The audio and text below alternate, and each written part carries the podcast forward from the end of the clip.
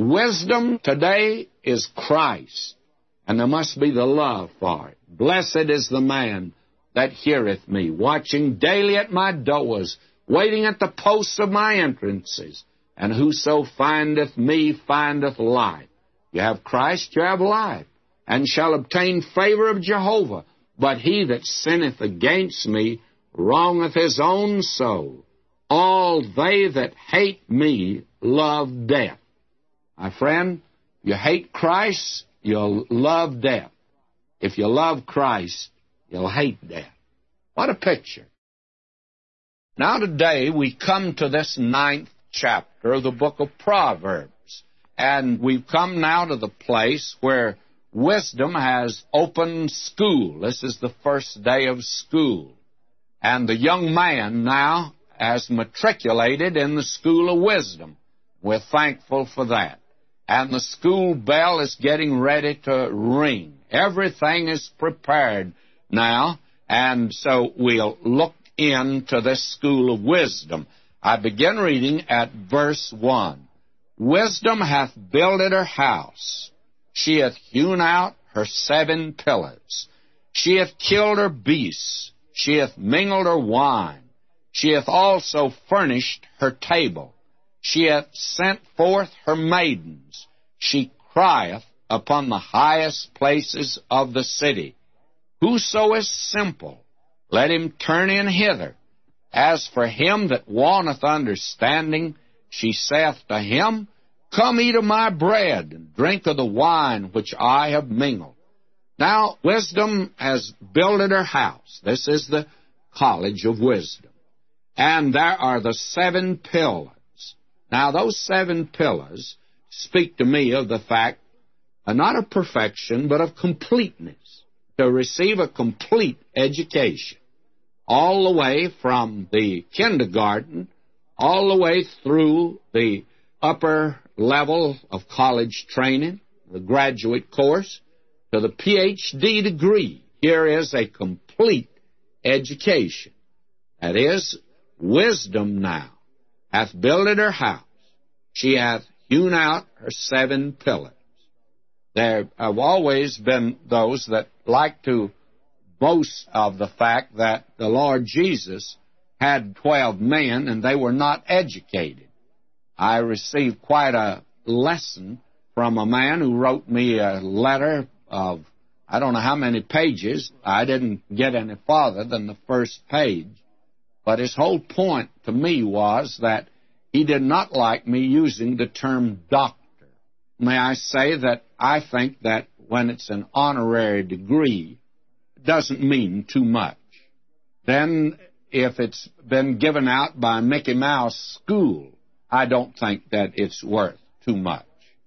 But if a man has worked and earned a doctor's degree, there's no reason why he shouldn't use the term. As I see it, my feeling is that it's all right to do that sort of thing. But this man did not like that at all, because he felt that the twelve apostles, none of them had a doctor's degree. Well, let me say this to him and to any others. Don't despise knowledge or wisdom.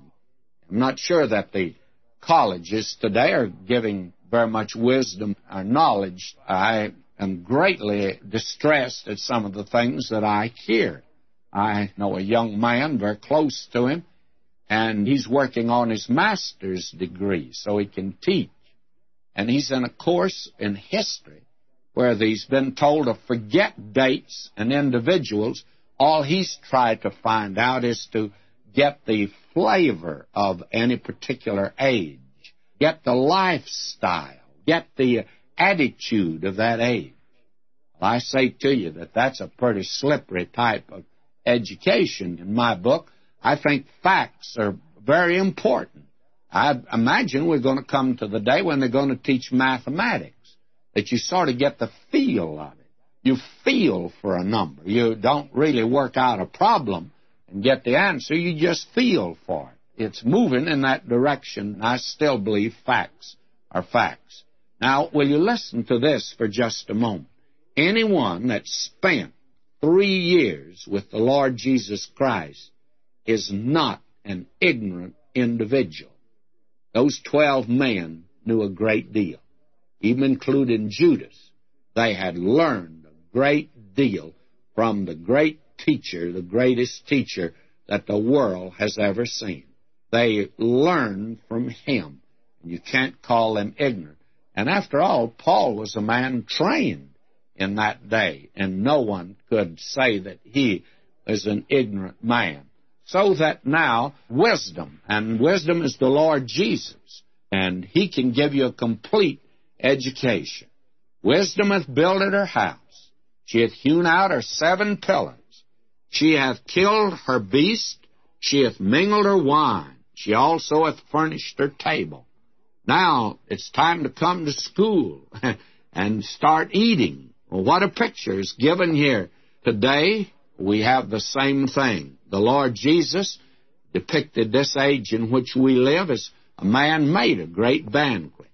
And he sent out invitations for everyone, or certain ones, to come to the banquet that they were invited. All things were ready. But that man, the invited guest, didn't come. So he went out in the highways and byways. Wisdom always has to do that. That's interesting. And here we find that she did that in this case. Verse three, she hath sent forth her maidens. She crieth upon the highest places of the city. And she's ringing the school bell, friend. And that bell is to be heard, because it is a call to wisdom. Whoso is simple, let him turn in hither. To him that wanteth understanding, she saith, Come, eat of my bread, drink of the wine which I have mingled. Forsake the foolish and live, and go in the way of understanding. So that there's gone out from wisdom now an invitation, and we're to go out in the byways and highways. And our message is, God's reconciled to you, be ye reconciled to God. And we're ambassadors to get that word out. That's what we're trying to do now by radio here, and in conferences, and in speaking. And today I think the word is probably going out more than it ever has in the history of the world. And to come to the school of wisdom, come to Christ, if you please. Now, something always happens. There are those that are not going to hear. They won't hear. They're the scorner. And you'll waste your time with him. There are those that you're wasting your time. You cast your pearls before swine. Now, you'll always find, I think, in every church, a little group that'll resist the Word of God. And you're wasting your time giving the Word of God to them. And somebody says, oh, we should just keep on. No, he says, cast not your pearls before swine, and listen now to what he says here in chapter nine. And some people think this is something that's just been added here, inserted, that it doesn't belong here. Here's the place it does belong. Listen to this. Verse seven, he that reproveth a scorner getteth to himself shame. And he that rebuketh a lawless man getteth himself a blot. Reprove not a scorner, lest he hate thee. You give the word of God to some people, they're going to hate you. Rebuke a wise man, he'll love thee. Give instruction to a wise man, and he will be yet wiser. Teach a just man, and he will increase in learning. Now, this is a pattern that has come down through the age. Now, there's some people that they are so shallow and empty and ignorant that they'll not receive the Word of God at all. And there are those today that they know so little that they will not accept it at all. We are hearing a great deal about the liberal and how broad-minded he is. Did you know that it's the liberal and the broad-minded individual that has put religion out of our schoolrooms? They speak of us fundamentalists as being bigots. I'd like to know who are the bigots. I do not mind evolution being taught very candidly. You just let me teach the Bible right along by the side of it. But the bigots, the liberals, they say, no, we're not going to have it. I say to you, they're ignorant. I don't care what kind of a degree they've got. They have a narrow mind, not willing for the Word of God to be taught. You're wasting your time with them, too. It's very interesting. The less that a man knows, the more he'll think he knows. That's generally the rule. And I never met a liberal that didn't think he was a very smart cookie. He thought that he knew it all. He thought that he understood, and he doesn't understand it all. The more that a man really knows, the more he'll recognize his ignorance and his limitations. One of the men, a great preacher, and I think he had one of the best minds of any man I ever met. I heard him make this statement time and again. He says, the more I study the Bible, the more I recognize how ignorant I am of it. Somebody said to me, you sure know the Bible. Now, may I say this? I don't. I don't want this to get out publicly, and it'll be just between me and you today. You don't realize how ignorant I am of the Word of God. You can't study this book without realizing how ignorant you are of it. And some of my critics that have written in to tell me how little I really know, they're right. These are tremendous statements that you have here concerning the scorner. You waste your time giving anything to him. Now will you notice in verse ten, the fear of Jehovah is the beginning of wisdom, and the knowledge of the holy is understanding.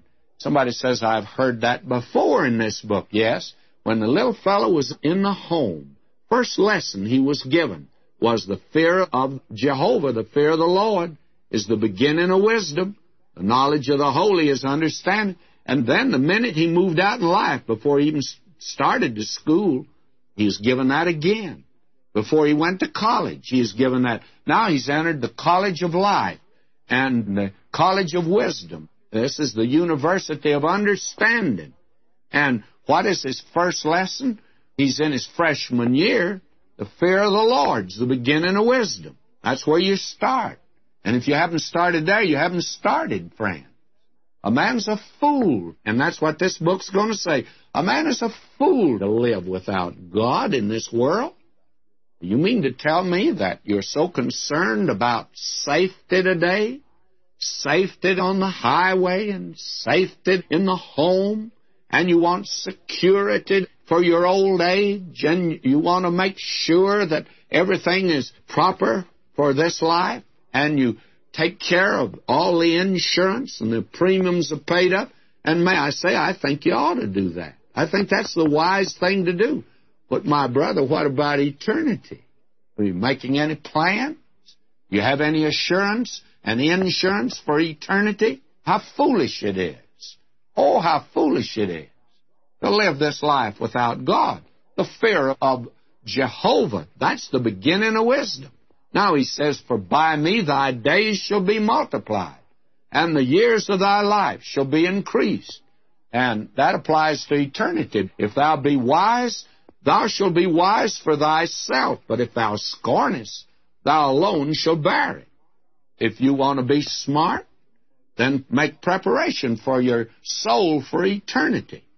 Now, if you're going to be a scorner, ridicule all of these things, well, my brother, you're up for judgment. This may sound crude to you, but somebody ought to tell you this. My friend, you're on the way to hell. That's where you're going.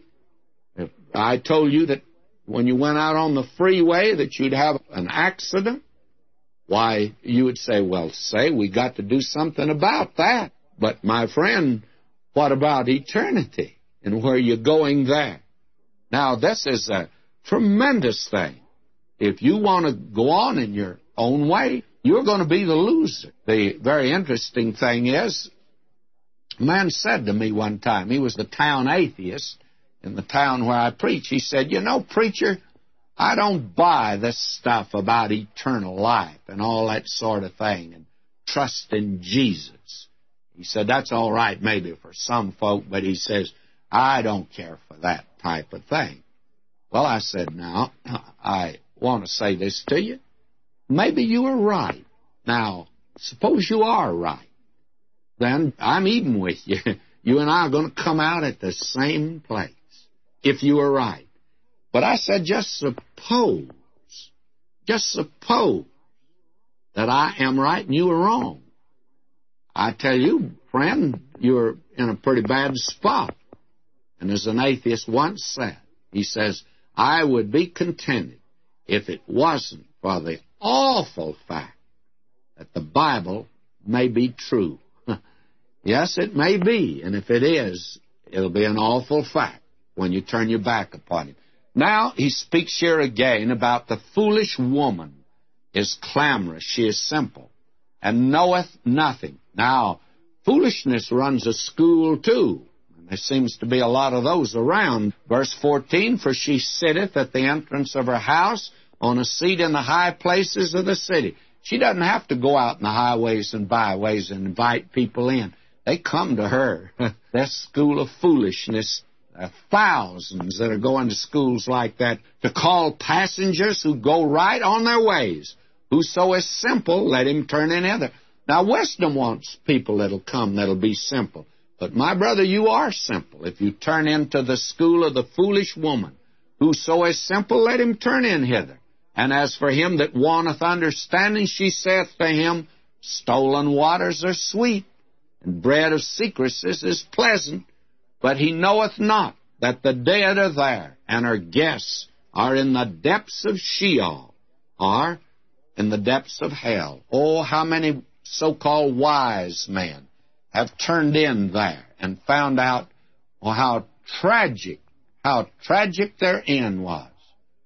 It was Byron who wrote toward the end of his life, my days are in the yellow leaf, the flower, the fruit of life is gone, the worm, the canker, and the grief are mine alone. Byron, who had everything, good looks, a genius, he had fame, the applause of the world. He had wealth. He had all of these things. And yet he said, the worm, the canker, and the grief are mine alone. That's what it came to for him. And not long ago, a famous movie star in his day was outstanding, married to several of the beauties of the world. And the other day, as an old man, he committed suicide. He left a note. The note said, I'm bored with life.